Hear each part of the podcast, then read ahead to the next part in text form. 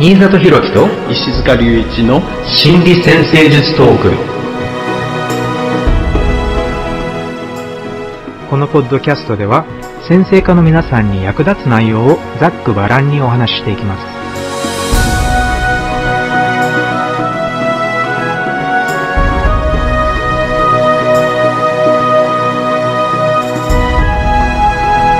はい皆さんこんにちは。新里博樹ですこんにちは、石塚隆一です。よろしくお願いします。よろしくお願いします。はい、今回は今月から新シリーズが始まるんですが、テーマはハウスにおける緊張と対策っていうテーマで、お送りしていこうと思います。この企画は、まあ、以前ね、ハウスは、まあ、1ハウスから12ハウスまで、まあ、1ハウスの定義みたいなことを紹介していくっていうのを1年やったんですけど、今回は、例えば1ハウス、今回は1ハウスなんですけど、1ハウスにおける緊張があったとしたら、その緊張っていうのはどのような形で人の人生において表現されるのか、そしてどのような形でその緊張や問題などを乗り越えていくことができるのだろうかっていう視点で、まあ、今回はなるべく、えー皆様の質問や相談事を中心に、こういうお話を、まあ、リアルなね、えー事柄やリアルな相談事を中心に、この先生術の、えー部分部分の緊張っていうものについての緊張と対策を考えようっていう企画です。はい。それこそ、相談をしている場面で、とってもえー役に立つ視点とかね、そういうのが考えられるといいですよね。うん。あの、ここで、まあ、え今回シリーズ最初なので、一体緊張って何なんですかっっていう多分思っていらっしゃる方も多いと思うので、一回ここで定義しておこうと思うんですが、例えば、まあ、今回はアセンダントと1ハウスっていうのがテーマなんですけど、この場合は、緊張を与える天体っていうのがあるんですけど、これは、えまず火星、土星、天王星、海王星、そして冥王星、この5つが特に緊張を与える天体っていうふうに考えられているんですけれども、えこれらの天体からのいわゆるハードアスペクト、つまりコンジャンクション、スクエア、またはオポジションといった角度を取る場合、つまり、まあ、火星や土星や天王星、海王星、冥王星からこういうハードアスペクトを受ける場合、アセンダントがそういうハードアスペクトを受けていたり、または1ハウスにこれらの天体があったりする場合、またはこれらの天体からえー1ハウスに存在する天体がこの緊張を与える天体からのハードアスペクトを受けている場合、緊張を受けているっていうふうに考えます。はい。まあ、いわゆる、こう、1ハウスのシグニフィケーターに対して、まあ、ハードアスペクトで関わってる。あるいは、これらの天体が、あの、イチハウスのシグニフィケーターになりながら、まあ、他の天体とね、ハードアスペクトで関わってるみたいなものが、ピックアップされそうですよね。そうですね。あなので、そう、シグニフィケーターだから、1ハウス内の天体への緊張でもいいし、1ハウスを支配している天体、1ハウスの支配性に対する緊張も、えー一応1ハウスへの緊張っていうふうに考えています。そうですね。はい。はい。えあと、これらもそうなんですが、例えば、その1ハウスに関わる天体がノーアスペクトになっている場合、あるいは1ハウスの支配星が逆行している場合とかね、そういうものも状況としてはね、その1ハウスに関する悩みにつながりやすい。まあ、これ以外の天体とのハードアスペクトでも、まあ、多少はね、悩みにつながりやすいところもああると思うんですけどね。あるいは、マイナーアスペクトとかね、そういうのもあるかもしれないですけれど、まあ、それらは、ホロスコープ全体の中での状況にもよりますけど、それらも重要になってくることもあるし、でも、特に強い緊張っていうふうに考えたときには、まあ、このあたりをまず考えてみるといいのかもしれないですよね。はい。えーまあ、そういう感じで緊張を定義しているんですが、でははい実際に今回の1ハウスやアセンダントにおいて緊張が存在する場合には、えーまずどういった形で表現されることが多いのかっていうことを、まあ、ちょっとね、いくつか挙げていこうと思います。はい。まあ、アセンダントっていうと、いわゆる1ハウスから7ハウスへの軸のことをアセンダントからディセンダントへの軸っていうふうに考えるんですけれども、つまりこれは、まあ、自分と人との付き合い、人付き合い、または人間関係における、1ハウスは自分側なので、人付き合いにおける自分のあり方。つまり人との関係において、こういうふうに自分を表現する必要があるまたは、こういうふうに自分を表現する、しがちであるっていう表現もあるかもしれないけれども、この1ハウスっていうのはとにかく人付き合いにおける自分のあり方っていうのをね、様々なレベルで表現しているっていうふうに考えられると思います。はい。まあ、このハウス自体がサインで言えば、お羊に関係する部分。それは支配性では、ナチュラルルーラーでは火星に関係するわけですよね。で、反対側の、その天秤、金星、これの間、火星と金星のね、対比みたいなところが一つ重要なポイントになってきやすい部分もあるかもしれないですが、はい。はい。あと、とても古典的な定義なんですが、1ハウスやアセンダントを自分の見た目、容姿、ね、自分の肉体的、身体的な特徴っていう風に捉えるのがすごく古典的ですよね。古くから、ね、言われている部分でもありますよね。うん、はい。なので、もしかしたらこういう1ハウスやセンダントへの緊張っていうのが、えー、そういう容姿や見た目への何か特殊な表現となって現れたり、またはそういう身体的なその特徴みたいなものに関する悩みにつながっていくっていうことも考えられるかもしれない。そうですね。うん、でも、先ほどのね、この人付き合いにおける自分のあり方みたいなものにも、こう、ちょっと関連させてこれ考えてみてもいいかもしれないですよね。その、ねうん、どういうふうにこう、自分が見られているのか。だから、その人付き合いが、もしかしたら、こう、スムーズに進まないのは、もしかしたら、この見た目、あるいは身体的な特徴、あるいは自分ってこんな人間っていうふうに見られてるからみたいな、そういう部分っていうところも結構出てくるんじゃないかなと思うんですよね。うん、そうですね。あとよく言われるのは、特にアセンダントの軸に火星とかが乗っかっていると、何かこう、何かこう、バースマークって、日本語でバースマークって何て言うんでしょうね。なえっと、出生の、なんか、ほら、あざみたいなものを持って、そうそう、そういうのを持って生まれてくるっていうふうに言われたりしますよね。はい。まあ、典型的な背の高さから、古典ではね、背の高い低いとか、肉体ががっしりしてるどうとかね、そういうようなところもこういろいろサインなり、天体の特徴から考えたりとかね。サインの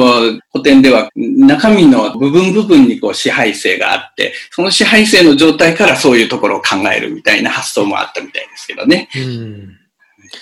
まあ、なので、アセンダントや1ハウスへの緊張となると、じゃあ、人間関係においての自分のあり方に関するなんか悩み事とかね、うん、または、ね、自分の見た目や容姿に関する悩みっていうふうに現れるのも当然考えられるわけですが、えー、その他には、例えば、生まれた瞬間そのものまた生まれた時の環境とか状況っていうのを、このアセンダントへのアセンダントに接触している天体がある程度表現しているっていう、そういうことも時々あるみたいですね。うん、そうですね。はい。あとは肉体的な特徴の一部として自分の健康に関する特徴、または健康に関する問題っていうのを考えてみる。はい。あとは、まあ、これはテル先生がよく言われるあのフレーズでは、このアイデンティティの形成、アイデンティテ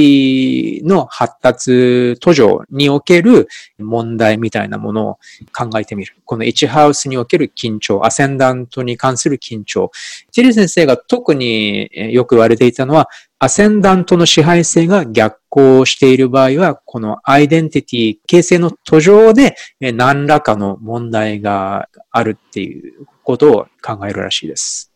はい。まあ逆行しているっていうことは、ちょっと複雑な要因っていうかね、そう。あの、うん、特にその人独特に気になるポイントみたいなのが出てきて、それが一つの重要な、まあ、解消すべきあの話にこうつながっていくみたいなことかもしれないですけどね。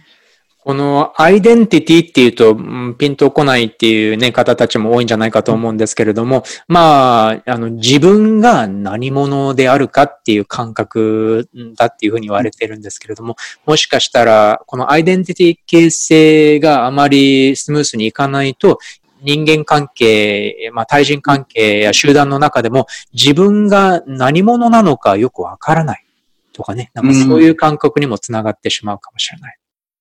そうですね。だから、まあ、その対人関係でのこのね、役割みたいなのを意識しにくくなる。それは、まあ、対人関係に関わりにくくなるっていうところもあるかもしれないし、あと、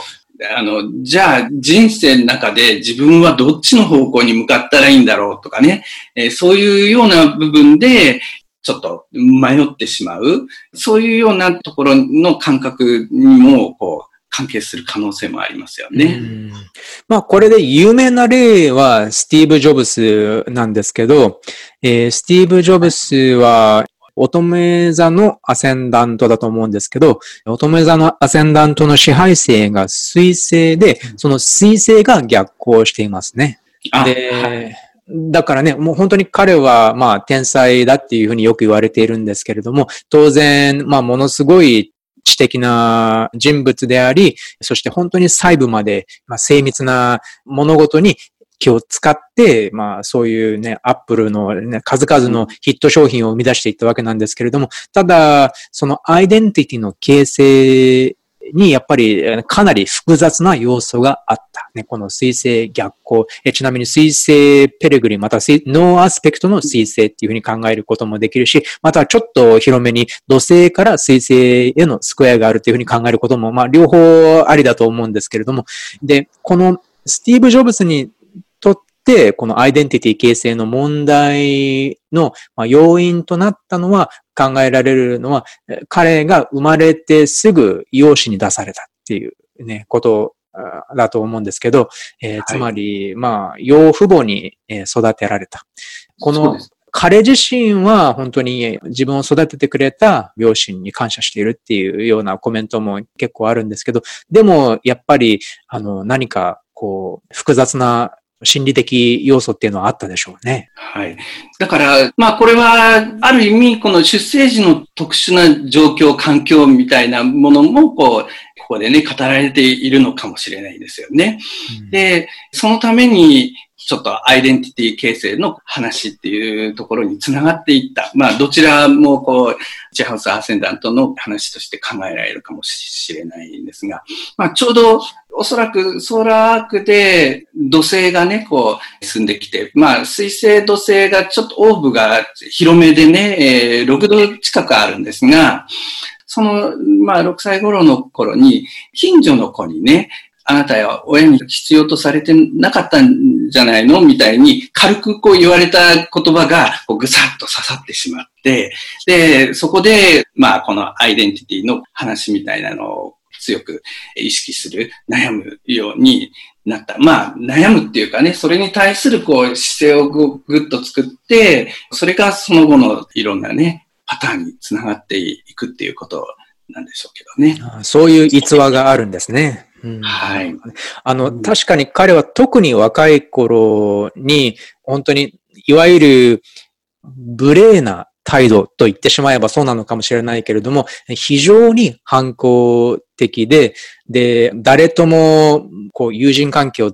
友人関係とか仕事場において、和役に取り入ろうとか、先輩方に気に入られようとか、そういうのが全くなくて、むしろかなり失礼な方だったっていうようなことがよく言われているんですけど、で、かなりだから自分が気に入った人以外にとってはだいぶ付き合いにくい人だっていう風な感じでね。これは結構彼が大人になってからもだいぶ有名な逸話がいくつもいくつもあるんですけど。だから、まあこういう癖のある人格っていうのはやっぱりそれを生み出した複雑な環境っていうのがあるんだなっていうのがなんとなく、この一部見ただけでもなんとなく想像がつきますよね。はい。あとは、アセンダント1ハーセンの緊張と言うと、まあ、そうですね。新しいものへの取り掛かり方っていう考え方がありますね。なんか新しい関係や新しい経験にどういうふうに飛び込んでいくか。どういうふうに物事を始めるかとか、なんかそういう考え方もありますね。はい。だから、つまりそこに緊張が関わってくると、何か、まあ、これをやってみよう、あれやってみようっていうふうな取り掛かるときに、その緊張、葛藤を、まあ、解消していく必要があったり、あるいはそういう時に、まあ、あの、何らかの形のパターンができてきて、それは、まあ、テーマをこう選んでしまったりとかね、そういうような話ができてきたりとかね、そこからなんかね、えまあ、考えていくことができるんではないかな。だから自分らしくなっていく活動の扉を開けにくくなるような、えー、ポイントが出てくる可能性があるんじゃないかなって気がするんですよね。まあ、これらは、例えば5ハウスとか9ハウスとかのそのテーマと合わせてね、えー、考えていってもいいかもしれないですけどね。うん、なるほどね。で、あとは、まあ、1ハウスというと、自分を、いわゆる主張するというか表現するというか、自分自身のエゴやアイデンティティっていうのを前に出していくっていうような感覚があると思うんですけど、だから周囲に合わせるんじゃなくて、むしろ周囲とはまた異なった方向でも自分の方向を見つけて、そっちに進んでいくっていう感覚があるんじゃないかと思うんですが、まあね、なんかほら、1ハウスの月はやっぱり自分のやり方でやらなければいけないとかそういうのがあるんですけど、ただ、この場合はアセンダントの強調っていうと、あの、自分自身の名前とかスタイルっていうのがだいぶ強調されるっていう場合もあるみたいですね。はい。まあ、それこそ、例えば、1ハウスの支配性と10ハウスのテーマがこう関わったりとかしながらね、自分の名前のついた会社を作ったりとか、ね、そういうようなパターンもこう考えられるかもしれないですよね。うん、まあ、それは、まあ、一つの努力の方向のポイントになるかもしれないし、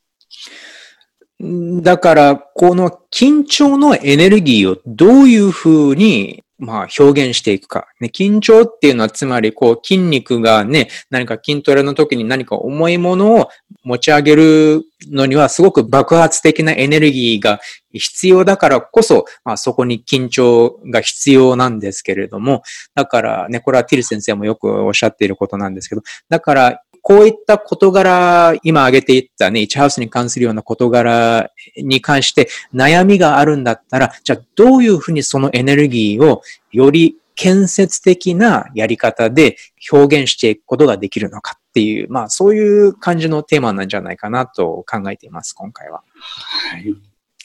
はい。では、ちょっと1ハウスに関するそういう考え方を紹介したので、では皆様の質問や相談事っていうのに取り掛かってみたいと思います。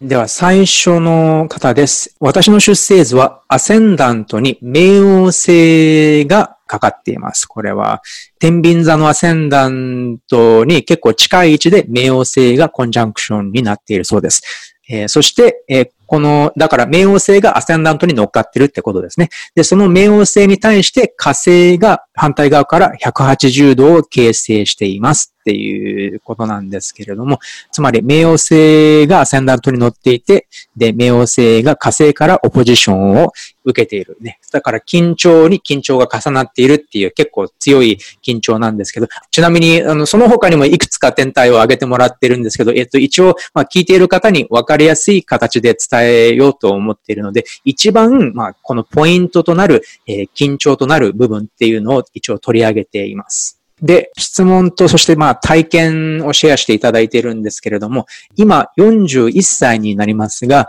20代の頃は危険やリスクを顧みずに遊びや仕事に熱中しておりました。ブラック企業で体を酷使したりなどっていう経験もあります。ですが、29歳の時に大病をし、そこから精神世界に目を向けるようになり、えー、まさしくサターンリターンの時期に大きな人生での転機を迎えました。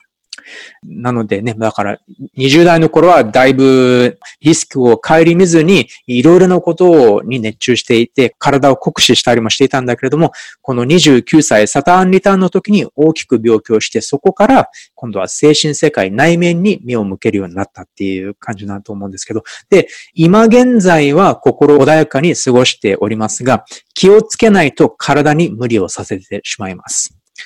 今は火星の年齢域でもありますので、病気や事故などのアクシデントが起こりやすいなどとは考えられますでしょうか？はい。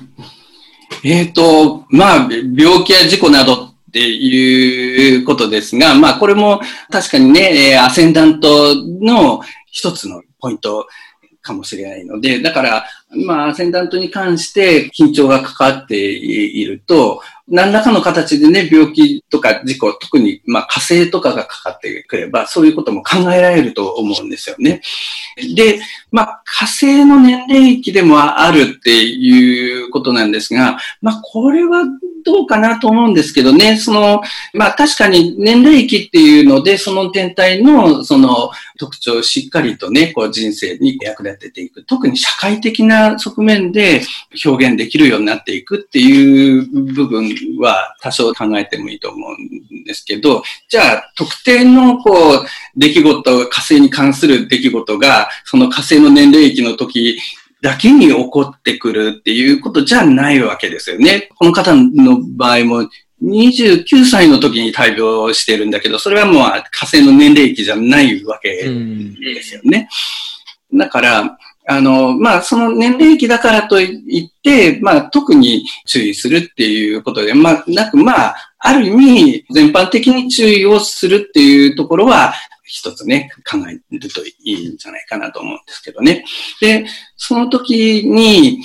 多分、このアセンダントの付近で火星、冥王星の天体の組み合わせっていうことなので、だからこれはある意味、まあ特定のテーマに対して火星はね、こうエネルギーをまあ焦点化していく、えー、冥王星が関わっていくとそれが極端になっていくかもしれない。それはエネルギーをぐーっと集中して一気になんかに使ったりとか、あるいはそのために他の方向のこうエネルギー、あんまり動かないように抑圧したりとかね、えー、そういうようなことが考えられると思うんですが、それを、まあ自分の人生にうまく役立つように集中させるところにぐっと集中する力みたいな、それまあ、あんまり、なんていうのかな、意識的に集中をさせる力っていうのは多分ね、必要になってくると思うんですが、それが、まあ状況によってこう、ガーッと動いてしまったりとかね、まあ、パターンでこう動いてしまったりとか、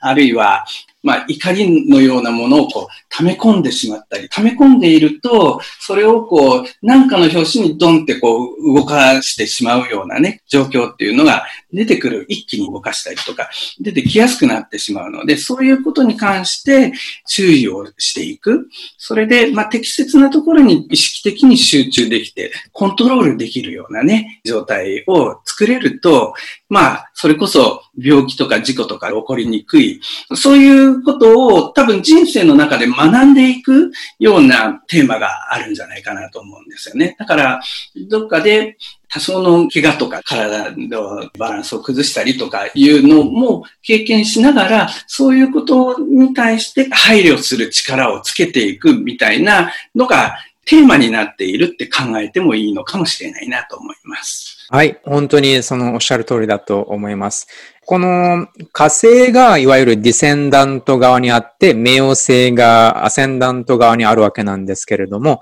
これはつまり激しいエネルギーを使うっていうことが、もしかしたら他の人たちのためのこの方の場合はその20代の頃にブラック企業で体を酷使したりっていう、そういう経験があったみたいですけど、つまり、まあその仕事やまた他の人たちのために何かする、他の人たちに要求されるからこそ、そういう無理をしたりするっていう表現があるとしたら、じゃあそこであまりにもバランスが崩れてしまった場合には、体が今度は悲鳴を上げるっていう、そういう感じなのかもしれませんね。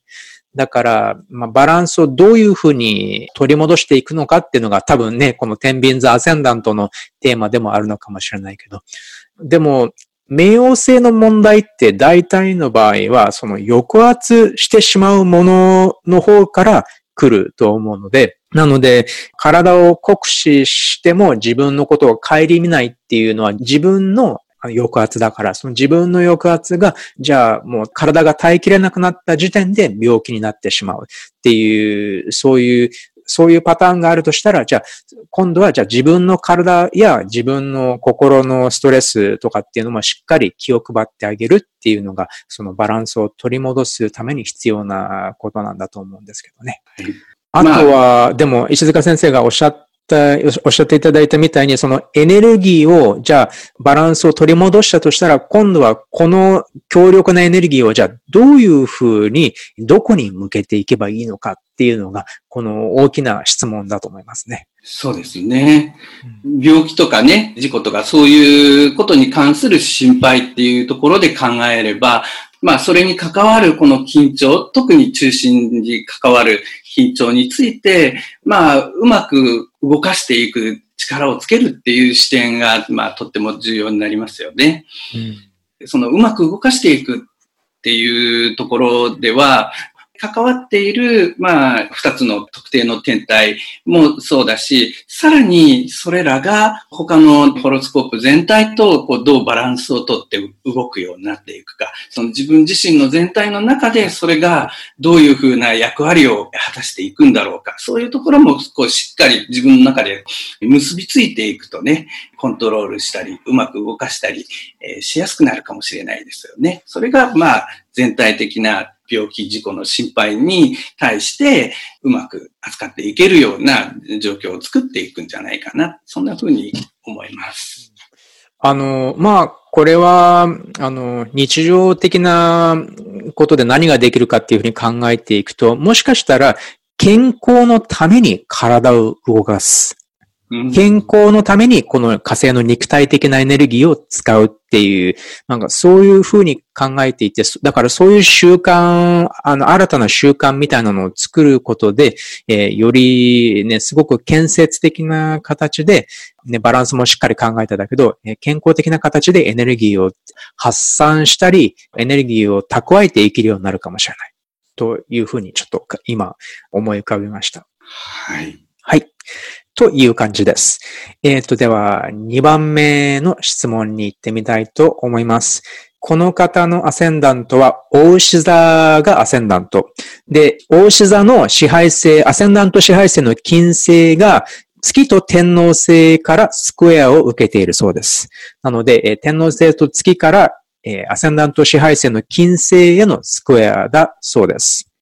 この方の相談事は、人と深い関係を築くことが苦手です。そして一人の時間がないと疲れてしまいます。休日もほぼ一人で過ごすことが多いです。快適ではあるのですが、このままだと孤独になってしまいそうで不安になります。ストレスなく人間関係を築くことに良いアドバイスをいただけたら幸いです。はい。これもまた、1ハウス、アセンダント関係で出てくる緊張の悩みのパターンの特徴の一つかもしれないですが、まあ、その人間関係を築く上での自己イメージの話っていうことかもしれないですね。うん、まあ、アセンダント自体、あるいはアセンダントの支配性がこう緊張している場合は、そのじゃあ人間関係を作る上で自分がどんな風にこう表現をしたらいいのか。それは人間関係の中での自分自身のあり方っていうところもあるし、あるいは自分自身のあり方がその人間関係を通してそのうまく表現できなくなってしまうかもしれないっていうようなところのその葛藤、それに関して向き合うっていう側面もあるかもしれないですね。あの、これはまあ、えっ、と、ハワード・サスポータスさんっていう人がね、こう、親密さと自由の葛藤っていうような話をしています。で、これは、まあ、ある意味ね、その自由っていうのは、まあ、アセンダントのね、その自分らしさっていうのをそのまんまこう表現をしようっていうことなんだけど、そのナナハウス側は親密さっていう、えー、だから親密さにはもしかしたら自分のその特徴ある部分ね、妥協しながら相手に関わっていく必要があるかなっていうような葛藤。それはどっちかを優先しなければいけないっていうような感覚がそもそもね、その葛藤につながってしまうのかもしれないんですけど、それを、これは多分今、金星と月、そして天皇星がここの緊張に関わってますね。その、特にこの月と金星っていうのは、関係をこう作っていく、深めていく、そういう方向の意識でもあるんだけど、天皇星っていうのは、まあ、どっちかっていうと、その個性をこう発揮していこう。いう、まあ他の人と違うこの個性っていうのをこうしっかり見てほしい、あるいは表現したいっていう、そういう動機に関係するんですが、それらがこう合わせて存在するので、まあ余計この親密さと自由のね、葛藤みたいな部分が特に強くね、意識されてしまうんではないかなって気がするわけですね。で、その時に、どっちかだけを重要視すると、その、まあ、全体的に充実する状況っていうのを作りにくくなってしまうかなっていうところがあるんですよね。だから、多分、その自由を、これ、とっても大まかな話ですけどね、自由を求める部分、自分の素の自分っていうのかな、そういうのをしっかり動かしてね、深めていく部分と、まあ、関係の中で、まあ、充実していく部分、そういう部分、両方とものテーマを尊重していいんだっていうふうに、まずね、認めていくと、じゃあ、それらをね、こう、うまく合わせて動かすのには、どういう工夫ができるか。まあ、それは、その、ね、関係を作りながらも、一人の時間をしっかり作るとかね。で、一人の時間をしっかり作って、あ、これは楽しいな、これはこうだなって深まったものを今度は他人と一緒に共有をしてみるとかね。まあ、そういうような形で、両方ともうまく結びつけて動かしていく工夫をしていくといいのかもしれないですね。まず最初に、そのどっちも自分の中にある重要なね、欲求であり、それらをこう尊重して追求していいんだっていうふうに、まず自分で認めていくっていうところがポイントになるかもしれないですよね。うん、この個性または自由を求める欲求と親密さを求める欲求っていう、このハワード・サスポートスさんのこのコメントはすごくいいものだと思うんですけれども、今おっしゃっていただいたような、この素の自分のままで親密さを深めるっていう、このつまり二つを、両者を合わせるテーマっていうのが、このホロスコープの中にすでにこの配置によって現れてるわけですよね。うん、で、もう一つ考えたのが、これは実はものすごく金星が強調されているパターンなんですよね。あの、まあ、まず、アセンダントの支配性が金星なんですけれども、それだけでも十分なんですけど、さらに月との強い関わりがある。つまり月の欲求にも金星がだいぶかなり影響している。天皇星だけじゃなくて金星が影響している。で、えー、金星のこの場合のパターンでよくあるのは、特に他の人たちの考えていること、他の人たちから求められていることに敏感になるっていうことで、つまり、じゃあ私がこういう行動したら他の人たちはどう思うだろう？今何が期待されてるんだろうっていうことにものすごく敏感になってしまうっていうのが金星の一つの現れ方なんですけど、なので、おそらく一人の時間がないと疲れてしまう。人と深い関係を築くことが苦手っていうのは、おそらく、この金星のパターンに準じているとしたら、多分、人に気を使いすぎてしまうんじゃないかと思うんです。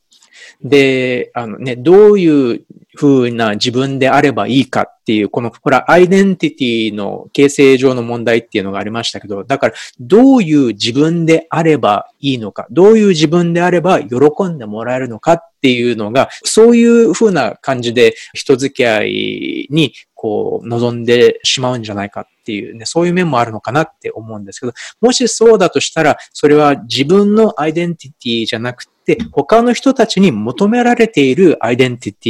ィを提供しようっていうふうに考えているんで、これだと本当のアイデンティティがまだ出せていない、またはまだ自分って誰なのかまだ分かっていないっていうことで、だからただただ疲れてしまう。なんでかっていうと、他の人たちのために神経を使い続けるっていうことがあるから。だから、あの、人といても自分が誰だか分かってないから、あまり、だから深い関係にもならない。ね、自分がないと他の人に自分を、その自分を知ってもらうことができないから。そして逆に自分が極端に他の人たちのために神経を使い続けているから疲れ切ってしまうっていう、このパターンが続いてしまうんじゃないかと思うんです。なので、これをどういうふうに自分の個性も肯定していけばいいのか。多分、自分が好きなのは何なのかっていうのを考えて、で、それがもしだから、例えばちょっと変わったものだったとしても、変わった趣味だったり、何だったりしても、とにかく、じゃあ自分の好きっていうのは何なのか、ね、自分にとっての何か喜びをもたらしてくれるものっていうのは何なのかっていうのを、私はこれが好きで、私はこれがすごくいい。それを一人の時間の時にそういうものを少しずつ少しずつでもいいから明確にしていったら、今度は、じゃあその素の自分っていうのを人付き合いに持ち込んでいくことっていうのがだんだんだんだんできるようになっていくんじゃないかって思うんです。で、もしかしたらちょっと変わった人たちとの付き合いとかをやっていけば、あ、この人たちもこんなにユニークなんだったら私も自分もうちょっとあのリラックスして自分らしくていいわよねっていうようなそういう関係を作れれば多分この両立、個性と親密さの両立っていうのもだんだん可能になっていくんじゃないかなっていうふうに思います。そうですね。こういう行動パターン、形成されてきた行動パターンについてね、こう振り返るときに、私はよく小狐の話をこう考えるんですが、やっぱりってこういろんなホロスコープ上の緊張って、ちっちゃい頃の経験の中でね、ある印象、動き方っていうのが深く形成されていく。まあ、それは感じ方のパターンみたいなものにもつながるのかもしれないですが、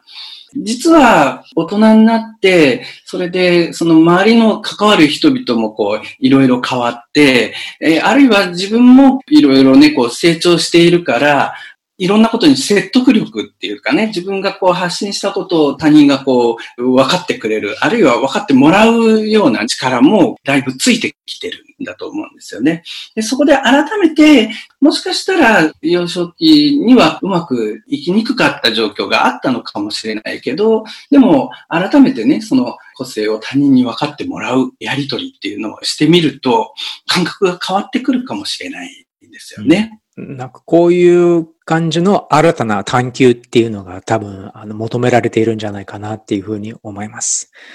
はい。じゃあ次行ってみますね。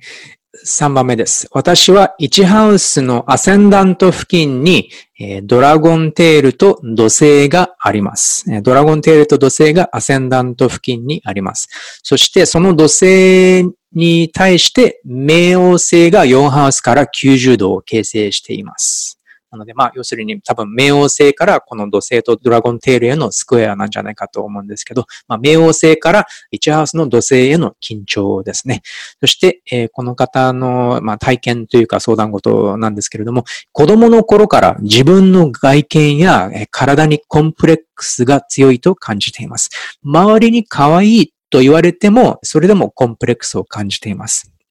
自分自身の自己肯定感は低くない感じがするんですが、ただ外見が気になる。歯とか噛み合わせとかが問題になることが多く、骨の歪みから来る関節の痛みとか不調に子供の頃から悩まされています。今、実はドラゴンヘッドがアセンダントを通過したんですが、この今、9年間の歯科矯正治療が終わろうとしています。この歯とか関節とか骨っていうのは全部ね、土星のテーマなので、まあ、挙げていただいていると思うんですけれども、幼い頃から家族の様々な問題にも悩まされていて、それを解決していく役割を背負ってきた感じがします。これもなんか土星っぽいですけど、そして、えー、トランジット土星が回帰するとき、サターンリターンのときは、体にも家族にもかなりしんどい出来事が次々と起こりました。だから、まあね、こういうことがあったんですけど、でもおそらく周囲から見るとあまりそういう悩みとか問題があるようには見えないと思います。えー、そして、自分自身はとても面白いことも楽しいことも好きで変わった考え方もしているんですが、でも周囲から見ると真面目、おとなしい、勤勉というふうに見られることが多いです。なので他人からの印象を聞いて自分の感じ方と違ってびっくりしています。ただ先生術を勉強して、あ、なるほど、こういうことはあの土星が表現しているのかなっていうふうに納得できるようになりました。で、まあ今はその学び、ね、そういうことでいろいろ学ぶことができたとも思っているし、楽しく暮らしているんですが、それでもトランジットが来るときには何かまたしんどいことが起こるんじゃないかなと考えてしまうんです。えなので、こういうふうにね、土星とか冥王星が絡み合っている場合には、どのようにポジティブに活かしていくといいと思いますか？えー、そしてまた、この土星は年齢、土星の年齢期に入る頃には扱いやすい土星になっているっていう解釈は可能ですか、えー、逆にもっと土星が色濃く出てきて、えー、ハードな状況になるっていうことはあるんでしょうか？はい。はい。この最後のところの質問ですが、土星期に入る頃には扱いやすい土星になっている、えー、あるいは色濃く出てきてハードになるっていうことですが、そもそもね、ホロスコープは、あるいは天体は何もしないっていうノエル・ティルハンの名言があるんですが、実際にこの天体の象徴に関して自分自身がどういうふうに扱うことができるようになっているかっていうことが、まあそれらを分けることだから、そこがどういうふうに進むかっていうこと次第っていうことになりますよね。うんなので、でも、まあ一般的にね、こう考えて、経験が深まれば、それだけうまく扱う力がついていくっていうふうに考えることができるんではないかなと思うんですよね。だから、これまでのね、えー、経験の中で、いろいろな家族の問題とか、そういういろんな役割を、それを解決していく役割をね、自分で担いながら、まあ、進んできた。まあ、それ自体が、いろんな問題に対して、特にこの場合、土星と冥王星のね、スクエアの問題を解決する力をつけてきているんではないかな。うんと考えられるわけですよね。どんな力をつけてきているのかなっていうところが、よりしっかり自覚できれば、まあこういう必要な時には必要な形でこの、まあコントロールしたり管理をしたりする力をこうね、しっかり働かせることができる。それがポイントだと思いますし、そのアセンダントにそれが関わってくるっていうことは、その自分自身が動いて、その役割をしっかり担っていく、そういうテーマがおそらく自分自身にあるんだなっていうところ、それが見えてくると。あるいは、もしかしたらね、その部分と、ホロスコープの残りの部分がうまく関係してね、それによって自分っていうのはこういうような特徴、こう人生の中でのテーマをしっかり動かしてるなっていう、その人生自体の生きがい、やりがいみたいな、そういうものとうまく結びついてこう深まっていくと、いろんなテーマに関わりやすくなっていくのかな、えー、そんな風に感じます。この力をつけていくっていう経験がおそらくこういうね、例えばその家族の様々な問題、そしてそれを解決していく役割を背負ってきたっていうこともおっしゃっていましたけれども、つまりもうかなり小さい頃からこういうなんかね、あの他の人たちと比べて重い責任や問題を解決していくっていう、そういう形で、えかなり、だから、その、まあ、解決能力っていうことでもあるし、そういう経験、そしてね、知恵っていう形で、だいぶ積み重ねてこられたものがあるっていうのを感じるんですけれども、ただ、素晴らしいなって思ったのは、ただ、あの、その、ご本人自身はとても、その面白いこと、楽しいこと、そして自分なりの変わった考え方っていうのを、え見つけることができているっていうことだと思うので、だから周囲から見たら、あ、すごいなっていうね、なんか本当にあの頑張ってるなっていうことでも、もしかしたら本人にとっては、ね、もうご本人にとってはもうだいぶ力がついてるから、いや、そんな無理してるっていう感じじゃないっていう言えるぐらいに何かそう力がついているのかもしれない。で、ただその、だからその責任っていうのは、あ、辛いなって感じるんじゃなくて、もうだから、その力を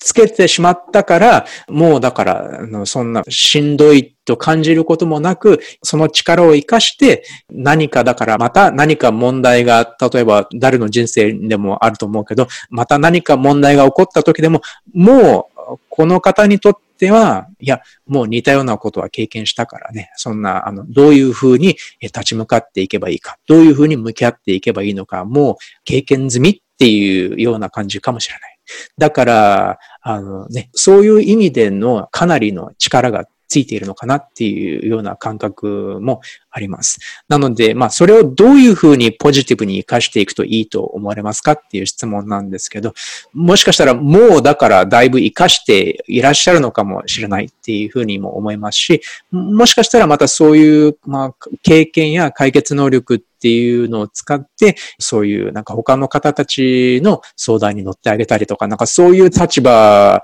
をご友人とかね、ご家族とかの中で、そういう今度はアドバイスを与えるっていうね、それだけの経験や能力を持った存在にこうなっていくっていう、そういう感じの表し方も、まあ一つかなというふうに思いました。あの、よくホロスコープについて時々考えるんですが、あの、ホロスコープって何だろうっていうふうにそもそも考えたときに、これ、まあ、いろんな考え方あると思うんですけど、私は一つ、ある意味ね、この魂がこう成長していく、その成長していくための課題、テーマみたいなのを提示してくれてるものなのかなっていうふうな気もするんですよね。ホロスコープ上のいろんな緊張っていうのは、それをうまく扱えるようになっていく力をつけるテーマっていうふうに考えることができるかもしれないです。よく緊張を考えるときに、私は自転車に乗れるようになるっていうところをね、こう考えるんですが、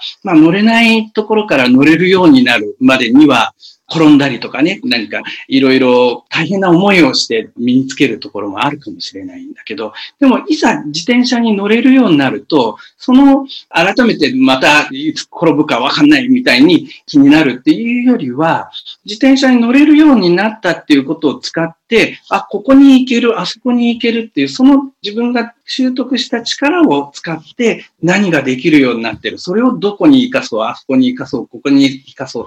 そういうのが出てくるんじゃないかなって気がするんですよね。そういうような発想をこうしながらね、えー、じゃあ今ここで身についた力っていうのは、これから次にはどういうふうに活かしていくことができるんだろうか。それは自分の人生にとってどういうふうに、人生をどう豊かにしてくれるんだろう。あるいは自分の人生、あるいは自分の周りの人々との関係の中でどういうふうに深まっていくんだろう。そういうふうに考えてみると、またまたね、方向が見えてくるのかもしれないですよね。まあ、それこそ他人にその経験を活かしていくっていうのはとってもいいポイントだと思います。はい。いいイメージですね。自転車に乗るっていう感じのね、わかりやすいいいイメージだと思います。はい。じゃあ次の方の質問行ってみたいと思います。最近先生術を勉強し始めたものです。わからないことが多い中楽しく読ませていただいています。私は1ハウスはヤギ座と水亀座、えアセンダントがヤギ座で、1ハウスの水亀座の月があります。なので、ヤギ座アセンダントに1ハウスの中にさらに水亀座の月があるっていうことですね。そして、アセンダントに対して木星からのオポジションがあります。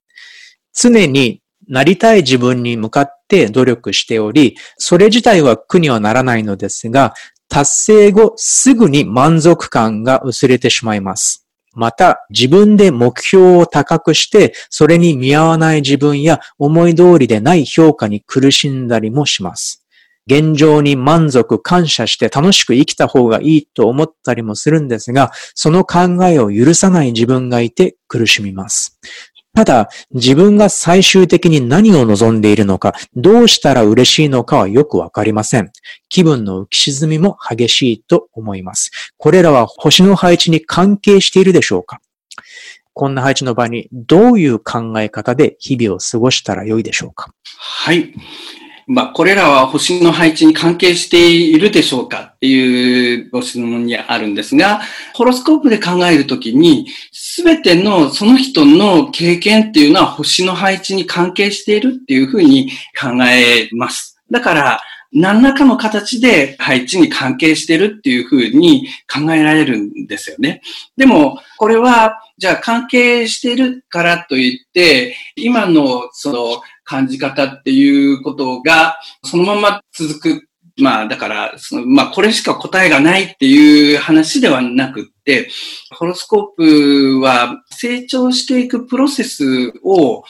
えるヒントっていうことなんですよね。だから、まあ、どこに関連して、どういうふうにそれらを扱うと見えてくるのかなっていうところが、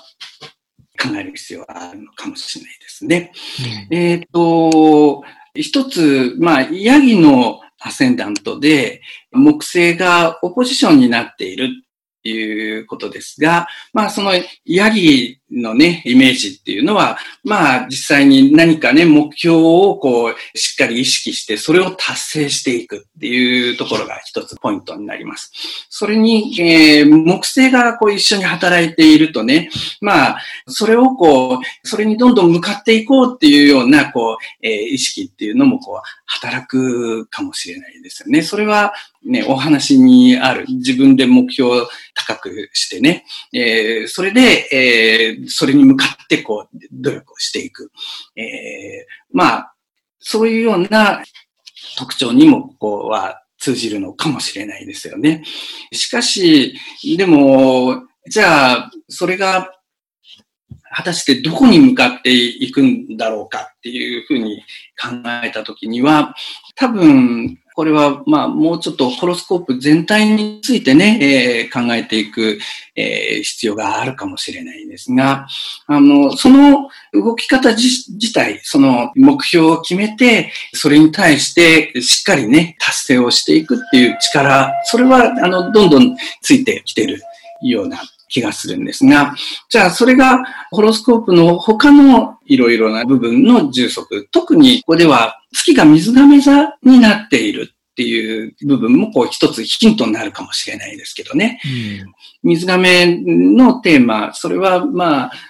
独特な形の自分の個性がしっかりとみんなに分かってもらいながら、まあ、集団のために何かしら役立っていく、集団の全体の状況を改善していく、そういうヒント、そういう役割を持った自分っていうのが、ちゃんとこう周りに認識されて、あ、ここにいていいんだなって思えるような状態を作っていく。そこにこううまくつながっていくと、まあ、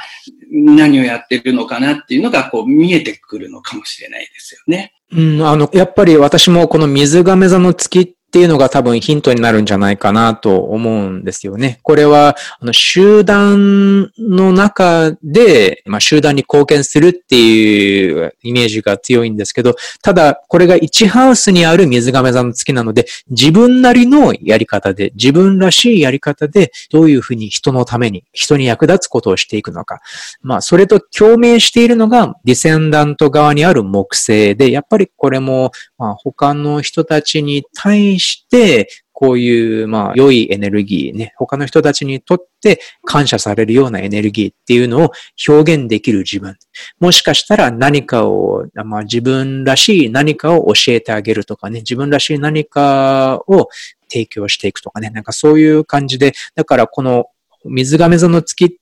1ハウスっていう配置も、このディセンダント側の木星っていう配置も、何らかの形で与える。他の人たちに、たくさんの人たちに何かを与える、与えたいっていう、そういう欲求を示しているような気がするので、多分そこら辺にアイデンティティの発達のヒントがあって、で、それを見つけることができれば、今度はこの目標意識ね、ヤギ座アセンダントの目標意識っていうのがぴったり、こう、方向を定めることができて役に立っていくんじゃないかなと思いました。はい、ですね。うん。という感じです。はい。じゃあ、えっ、ー、と、次の質問に行ってみたいと思います。えっ、ー、と、この方は、親子でお母さんとその子供についてのお話なんですけど、特にお子様の方のホロスコープのお話が、あの結構アセンダントの緊張が強いなと思ったので、そっちをちょっと取り上げさせていただこうと思います。子供のホロスコープが、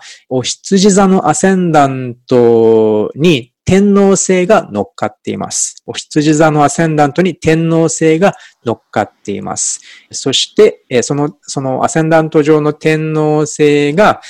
金星、冥王星とタイトにスクエアを形成しています。なので、まあ、冥王星、金星が MC 側からアセンダントに乗っかっている天皇星に90度を形成していますっていうことになりますね。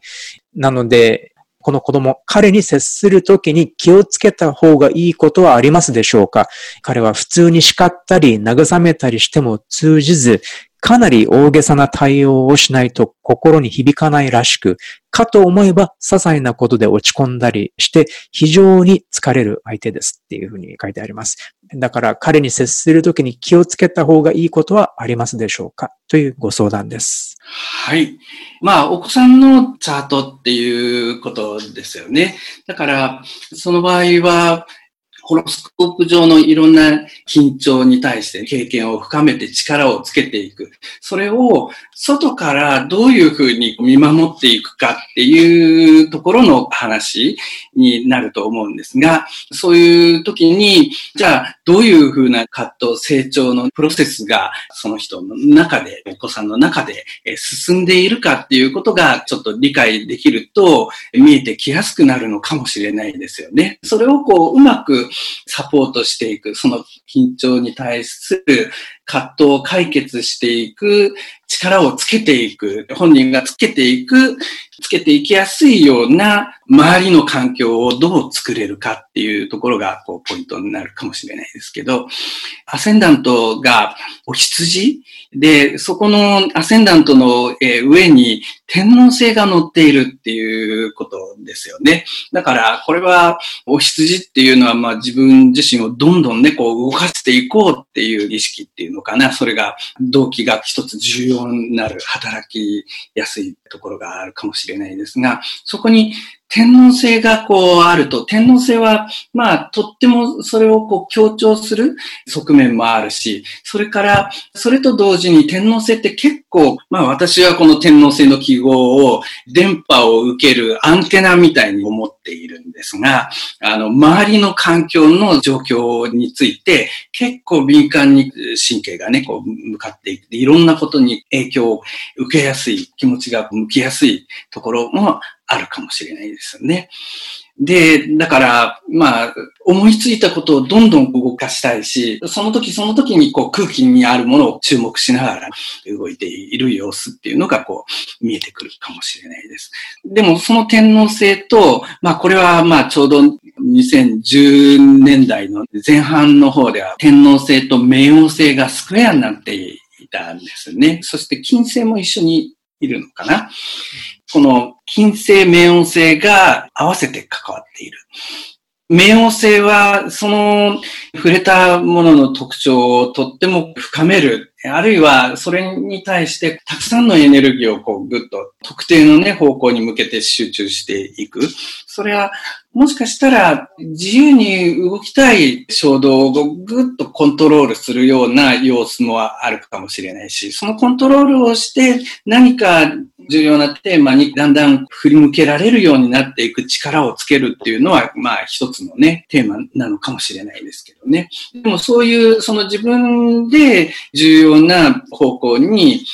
エネルギーをしっかりコントロールして向けられるようになるまでには、周りの特にご両親とかね、その周りの人々との関の中で抑えなくちゃいけない、コントロールしなくちゃいけないっていうところをこう経験しながら、だんだんコントロールする力をこうつけていくのかもしれないですよね。まあそういうプロセスがまず一つね、進んでいるっていうことも理解するといいかもしれないですよね。で、さらに、金星がそこに関わっているので、だから何か美意識楽しい、面白いっていうふうに感じるテーマとか、あるいは、それがだんだんと関わる相手を理解する力とかね、そういうものにもつながっていくと思うんですが、そういう相手とか対象とかをしっかり認識して理解して深く関わっていく、そういうテーマと、その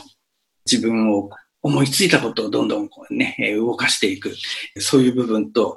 どういうふうに合わせて深めていったらいいんだろうか。まあその辺をこう悩みながらね、焦点を見つけていっている姿なんじゃないかなっていうふうに、まずね、感じられると思います。まあそういうところをこう理解しながらね、まあ関われるっていうことがまず一つね、最初に重要になるのかなと思いました。この冥王星がかなりエネルギーを、強いエネルギーを注ぐっていう点では、この天王星、特にお羊座アセンダントと天王星に対して冥王星がそういうね、強力なエネルギーを注ぐっていうふうに考えると、この先ほどの独立対親密っていう、そういう感じの欲求で考えると、この独立への欲求っていう、その比重が非常に強くなると思うんですけど、えこれはむしろだから、この金星を圧倒してしまうんじゃないかなっていう、そういう感覚を受けるんですが、だから、あの情緒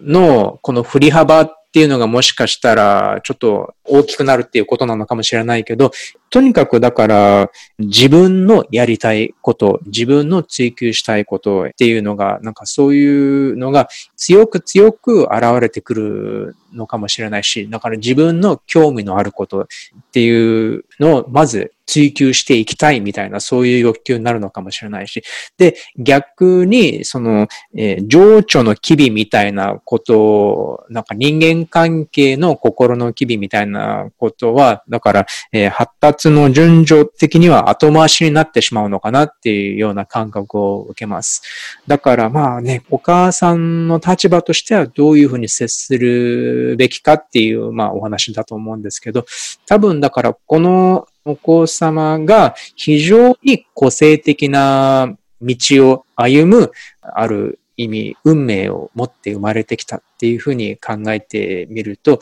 だからそれは、つまり、あんまりだから他の人と比べられるような、そういう比較は、この子供にとってはあんまり意味を持たないもので、えー、むしろ自分が、じゃあ、何に興味を持って、何を大事だと思うのかっっていうのにちょっと耳を傾けてあげるといいのかなっていうふうに思います。だから比較よりは他の子供たちとの比較じゃなくて、え、何、何に対して喜びを持つのか、何に対して、え、強い興味を示すのかっていうのをちょっと見守ってあげてサポートしてあげれば多分なかなか、ね、その個性っていうのを早いうちから見つけるようになり、そしてその個性を追求するために行動を起こしていくことができるんじゃないかなっていうふうに考えました。はい。はい。ね。まあね、あの、ホロスコープって、この一部だけじゃないからね。じゃあそれと、その他のホロスコープ全体の話、特に太陽と月のこのエネルギーとどうそれが結びついていくか、結びつけていくといいか、みたいなものもだんだんテーマになっていくとは思いますけどね。まず、ここの見えてる部分については、そういうふうに理解して深めていければいいのかな？気がしますね。はい。という感じだと思います。ちょっと時間が押してきちゃってるんですけど、えー、まだもうちょっと質問をカバーしてあげたいなと思うので、そうですね。まあちょっと時間が許す限り、ちょっと短めになっちゃうかもしれないけど、えー、もうちょっとトライしてみたいと思います。すね、えっ、と、じゃあ、はい、次の方の質問です。私は乙女座のアセンダントに冥王星が乗っかっています。冥王星とアセンダントのコンジャンクションですね。先ほどのあの一番最初の質問と同じ配置かな。そして、このアセンダントの上に乗っかっている冥王星が IC の上に乗っかっている金星とほぼぴったりスクエアを形成しています。なので、まあ、アセンダント上の冥王星が IC の上の金星に90度を形成しているっていうことです。ご質問は、これは冥王星が女性性を痛めつけていると見るのか、またはあるいは贅沢主義な傾向を増幅させていると見るのか、どういうことなのでしょう？本人としてはつつましく暮らしているつもりです。ただ女性としての自信はありません。アセンダントの上の冥王星が使えていないと感じます。なぜなら私はずっと専業主婦で子供たちも独立しており、今は主人と二人で暮らしております。で、普段は趣味をやる程度で、例えばフラダンス、ウクレレ、書道、料理などで、え仕事にする気なども特にありません。もしかしたら何かを深く追求すれば冥王星の力を発揮できるのかもしれないけれども、絞ることもできません。なので、まあ、自分の星のエネルギーは自分で使いこなしたいと思うんですですが、私は自分の生き方が間違っているのかずっと悩んでいました。周囲からは何かこう上品な乙女座らしく見られているようなんですが、ただこういうトランスサタニアの、まあ、冥王星のエネルギーを使えない生き方というのはあるのでしょうか？まあ、使えない生き方をしてしまうことはあるかもしれないですけどね。それは、もしかしたら、充実がしにくいような感覚がそこに出てくるかもしれないですが、まあ、その、他のね、こういろんな部分、ホロスコープ全体の中で、こういうふうに動かしていくのが全体の中ではいいかなっていうふうに判断して、そういうふうに動かし続けることはあるとは思うんですけどね。でも、あの、よりじゃあ充実を深めていこうっていうふうに考えたときには、お話にあるように、まあ一つね、深掘りをしていくっていうところが、一つね、充実につながるポイントかもしれないですが、これ、まあ、スクエアのアスペクトで、冥王星が関係しているっていうことは、その、趣味とかね、こう自分の楽しみみたいなものを、多分、自分だけでこう深めていくっていうところだと、まあ、ある程度の充実は得られるかもしれないけど、その、まあ、深い充実っていうところに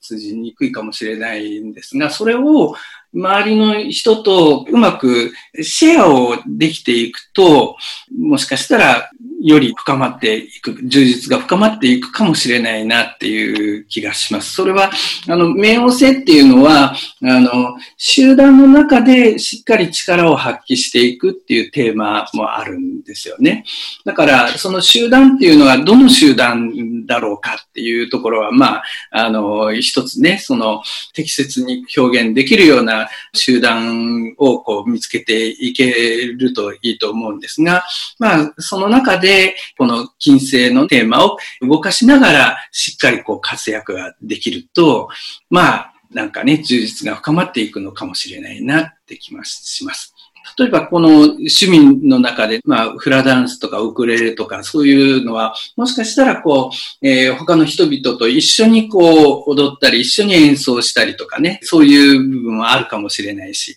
そうすると、その中でみんなでこう動いていくっていうところは、この冥王星的なテーマにもこう充実をもたらすんではないかな、えー、そんな風に感じます。はい。私もこのね、他の人たちとの共有っていうのはとても良い使い方なんじゃないかと思うんですけど、この最初の方の質問の、これは冥王星が女性性を痛めつけていると見るのか、または贅沢主義な傾向を増幅させているのかっていう、この質問に関しては特にそうは思わないんですが、ただ強いて言えば、冥王星が金星にこう強く関わっているっていうこと、そして冥王星がアセンダントに強く関わっているっていうことは、人間関係におけるね、アセンダントも金星も両方人間関係だから、人間関係における何らかの癒しを必要としているんじゃないかなっていうふうに思います。なので、その何らかの形で、この人との情緒的なつながりっていうものに、えー、こう、新たな、えー、まあ、こう、再生、新たな癒しっていうのが必要とされているような感じがするので、そう考えてみると、だから、まあじゃあ、もしかしたらそれは女性としての自分にも癒しが必要だっていうね、そう考えることもできると思うので、なので、まあ、じゃあ自分が女性としての自分は何を必要としているのか、人間関係において自分は何を今必要としているのかっていう、そういう問いがもうちょっとこの配置をまた活性化させてくれるのかなというふうに思います。はい。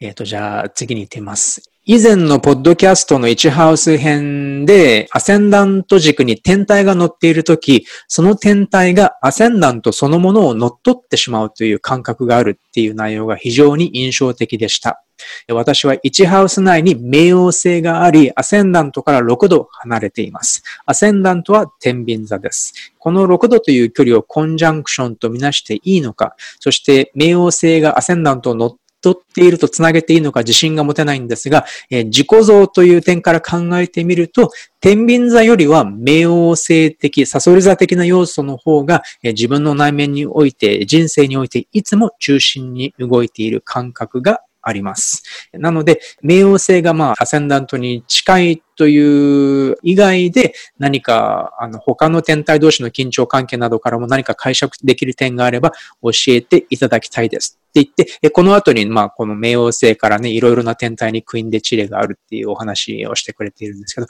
ただ、あ、すいません、これちょっと、まあ、時間の関係もあるので、パッと答えちゃうと、1ハウス内の冥王星っていうだけで、かなりこの方のアイデンティティの発達に冥王星が関わっているっていうことはもちろんなんですけど、まあ、6度離れていたとしても、これはちょっと広めだけど、しっかりアセンダントとのコンジャンクションとみなすこともできると思うので、だから、この方の質問にあったように、その自分の自己像にとって、まあ、天秤座よりも冥王星的な要素っていうのが、あの、中心的な感覚があるっていうのは、あの、まさしくこの配置を反映しているっていうふうに考えていいと思います。はい。すいません。自分で、自分で読んで自分で答えちゃいましたけど、えー、まあ、ちょっと。まあ、この乗っ取ってしまう感覚があるっていう言葉の捉え方の話ですよね。はい。まさに。はい。えー、次の方です。1ハウスに海洋性があり、アセンダントから約7度離れています。この方もちょっとね、緩めのコンジャンクションっていう感じですね。この方の体験としては、人との境界線がわからなくなったり、自然に人と合わせてしまって自分を後回しにしてしまうことが多いです。人からは自分の存在そのものが癒しだよって言われることも多いので、そこはありがたい面かもしれません。ただ、現実的に段取りを考えたりするのがとても苦手なところがあって、良くも悪くもついインスピレーションや直感に頼って行動しがちです。人との境界線をうまく引きながら、癒しの力も使いながら、自分を後回しにしないで程よい他者とのバランスを取るために、1ハウスの海洋性のうまい使い方のようなものがあれば教えていただけたら嬉しいです。はい。まあ、1ハウスの海洋性っていうことでね、海洋性の特徴として、まあ、人との境界線がわからなかったり、人と合わせてしまったりとかね、えー、そういう特徴が出てくる、考えられるところもとってもわかりますよね。それで、えー、じゃあ、その特徴をうまく動かしていくっていうことですが、まさにね、おっしゃられている人との境界線をうまく引きながら、癒しの力も使いながら、自分を後回しにしないで程よい他者とのバランスを作っていく、そういうことを心がけながら、意識しながら動かしていくっていうことを、まあ一つ重要なんじゃないかなと思うんですね。それをこう、ちゃんと意識して動かしていくっていうことがポイントなんじゃないかなと思うんですよね。あと、これ、海洋性っていうのは、特にちっちゃい頃に経験すると、周りの人々になかなか影響をこう与えられないで、その影響を受ける方を、だから、周りに合わせて、その自分をそれに合わせて動くようなね、えー、方向でこう意識しやすいかもしれないですけど、この周りの環境の色をつけていくっていうかね、人々とイメージを共有したりとかね、まあ理想とか空気を共有する、その空気を作っていくことが、まあ一つね、できるんだっていう、そういうところも理解していくと、だから自分からうまくそれを発信していくっていうことがね、できるんだっていうことをこう、えー、意識すると、まあ、いろいろ工夫の仕方が見えてくるんではないかなと思います。うん、いいですね。まあ、自分も大事にしながら、っていうことでしょうね。自分も大事にしながらっていうことなんだと思います。はい。では、これで最後の質問とさせていただこうと思います。アセンダントに対して海洋星がオポジション、そして太陽がスクエアっていう配置を持っている方がいます。なので、双子座のアセンダントに対して、伊手座の海洋星からのオポジション、そして魚座の太陽からのスクエアっていう配置です。オープンに自己主張できないことが多いです。話し相手に過剰に反応したり、あるいは相手の立場を考えすぎたり、そして必要以上におしゃべりしたり、理論武装したりすることで、本心を素直に伝えられなかったり、隠してしまったりする傾向があります。さらに、私自身が苦しくて押しつぶされそうになっている状況を、まるで他人事のように伝えていると、長い付き合いの友人が指摘してくれました。私自身は確かにクールでフェアなスタンスが好きなんですが、他人事のように伝えているつもりはありません。しかし、私が抱えている漠然とした不安や辛さ、日々の葛藤が周囲から理解されにくいと感じることは多々あります。二つの問題点についてどのような対策が考えられるでしょうか？これは海洋星からアセンダントへの緊張、そして太陽もそこに入っているっていう、まあ、ことだと思うんですけれども、この二つの問題点っていうのは、まあ、オープンに自己主張ができない、また本心を伝えることができない。そして他の人たちから見て、え自分の葛藤が理解されにくいっていう二つの点なんでしょうね。はいこの二つですよね。はい、自己主張ができないっていうのと、他の人から理解されにくいっていうのは、まあ、同じ話の、うん、まあ、表と裏のようなものかもしれないですが、このアセンダントに対して、まあ、太陽と海王星のスクエアがね、触れているっていうことですよね。それで、まあ、だから、自分自身の、その、自己イメージっていうか、その、自分がどんな人間でどういうふうにやりとりをしていくか、みたいなところのイメージに、まあ、この、太陽海洋星がとっても影響しているっていうことだと思うんですが、海洋星、この前のね、質問にもあったように、やっぱり他人との境界線が曖昧になっていったりとか、特に、まあ、アセンダントも太陽も、えー、自分自身を表現をするときに、まあそういう影響と関わっていくっていうような、えー、部分だと思うんですけどね。これ多分、特にこのハードアスペクトっていうのは、幼少期にその働き方の重要な感覚、感情みたいなのを身につけることが多いんですよね。で、特に幼少期の場合は、なかなか自分の影響っていうのを周りの人々に分かってもらいにくい、あるいは分かってもらう力をまだつけてない時に、えー、経験するっていうところがあるので、だから、もともとその感覚として分かってもらえないだろうなっていう感情が働きやすくなっちゃうかもしれないんですよね。うん、でも、多分、その人生の中でずっといろいろね、経験をしていくうちに、まあ、やっぱりね、その経験をしている時には分かってもらえないっていうところをこう感じやすいから、そういう感覚はずっと続いてしまうかもしれないんだけど、でもそれに対して自分をこう表現する、ああいう表現するっていう、表現する力については、どんどんつけてきてるんだと思うんですよね。だからその表現する力をちゃんとつけてきている。で、ちゃんと分かってもらえるっていうところの方向に、あるいはそういうポイントに意識をしっかり向けていって、周りとの関係っていうのを改めて振り返ってみる、認識し直してみるといいのかもしれない。あるいは、そうすると、周りがちゃんと分かってくれるっていうことを想定できるようになれば、そういう部分をしっかり表現しようっていう気持ちも動き始めると思うし、その表現しようっていう気持ちが動くと、じゃあ表現するための力っていうのをつけていくプロセスが進み始めますよね。そういう形で、今感じている感覚っていうのは、もしかしたらちっちゃい頃に感じていた感覚っていうのを改めて感じているのかもしれないな。っていうところをこう考えてみていただければなと思います。これはすごく重要なポイントだと思います。あと、このね、質問の中にあった、このオープンに自己主張できない理由っていうのがすでに質問の中に入ってるんですけど、この話し相手に過剰に反応したり、必要以上におしゃべりになったり、理論武装したり、これは全部、いわゆる防衛機能の表れなんですけれども、全部これは知性的な知的な防衛機能だって考えられると思うんですけど、つまり感情じゃなくて、あくまでも頭の中でね、知性のレベルで会話をしてしまおうとするっていうこと。つまり自分の感情をシェアすることに慣れていないんじゃないかっていうことだと思うんです。なので、で、それが今、石塚先生がおっしゃってくださっているのはパターンから来るもの。つまりね、本当に自分の心の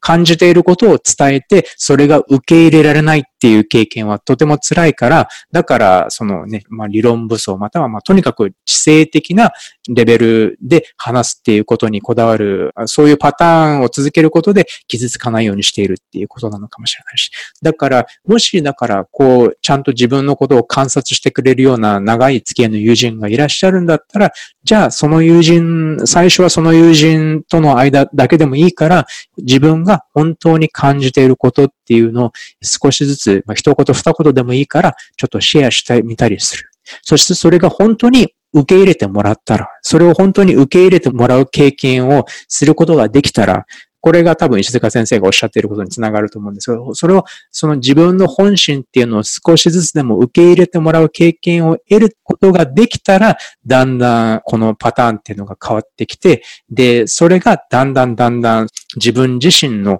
ことを理解することにもつながっていくっていう。ことになると思います。なので、まずだからそういう本心を少しずつでも、感情を少しずつでも伝えられるだけの信頼する友人っていうのがいれば、こういうね、自分の感情表現っていう心のままを人に伝えるっていうことを少しずつ練習して自分のものにできるんじゃないかと思います。はいはい。というわけでね、冥王星、天王星、海王星と、ああと火星もありましたね。なんか、こういう、まあ、緊張を与える天体と、アセンダント1ハウスとの関係っていうのがね、結構皆様との質問と相談事を通じて、いろいろな側面から考えることができたんじゃないかと思います。本当にね、質問と相談事を送ってくれた方々ありがとうございました。またね、ちょっと時間の関係で全員のご質問や相談事を取り扱うことができなかったんですけれども、まあ、またね、これからこのシリーズ続いていきますので、えー、ぜひめげずにまた質問や相談事を送っていただければと思います。本当に長い時間ありがとうございました。ありがとうございました。